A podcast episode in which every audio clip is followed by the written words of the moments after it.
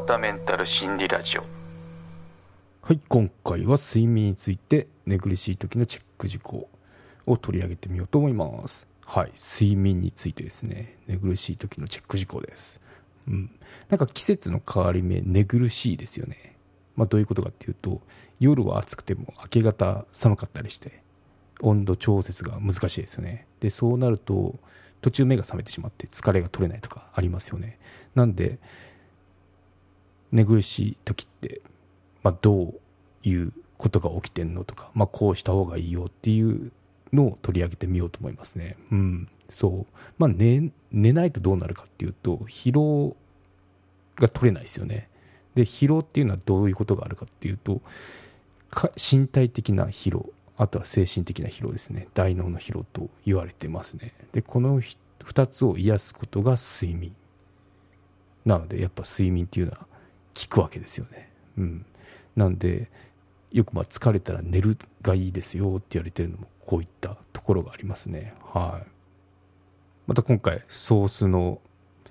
リンクは概要欄に貼っとくので興味があったら覗いてみてください。大塚製薬さんですね。うん、リポビタン D のとこなんですけど、なかなかこういう記事も書くんだとか言って、えーって、あの、結構新鮮な驚きを感じてますね。うん。なかなか普通のなんか大手の会社さんですけどこういったなんだろうマーケティング戦略なのか普通のためになる記事を発信してるのをよく見ますよね。はい、で監修してるのが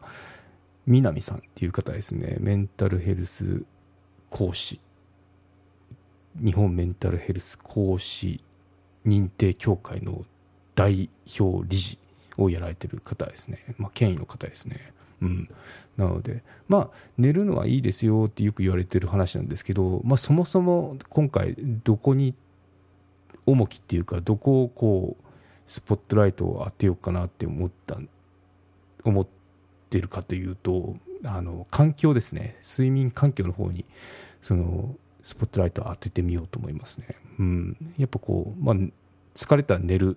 まあ、寝て食うのが一番よっていうのは何回もこの番組でも言ってるんですけどなかなかその睡眠か睡眠の環境っていうのは取り上げてなかったんで、まあ、そこちょっとあの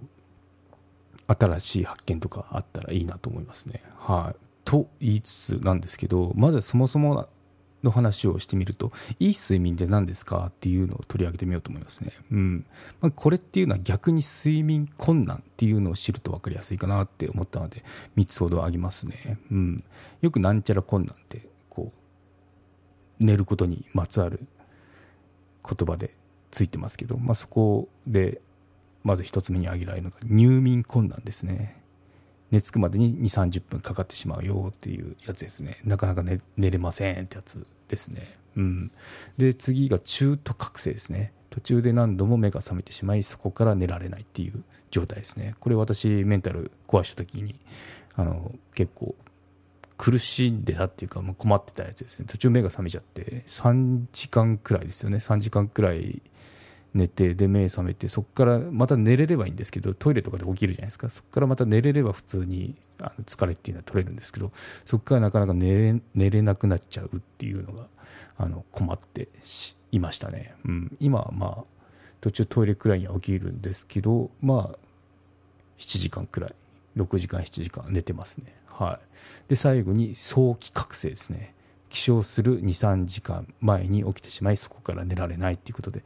うん、そうですね。大体まあ6時間くらい8時間か6時間くらい寝寝るのが普通だとしたらまあそうですね。6時間だったら3時間しか寝れないしあと8時間でも5時間って言ったらちょっと短めかなって思いますよね、うん、なんでまあこの3つですね。入眠困難中途覚醒早期覚醒ですね、うん、でこの3つに該当することがなくかつそのお昼ですね。有料チャンネルのご案内をいたします。サブスク版チャンネル「ひろわたメンタル心理ラジオプレミアム」を Apple Podcast で木曜に配信中。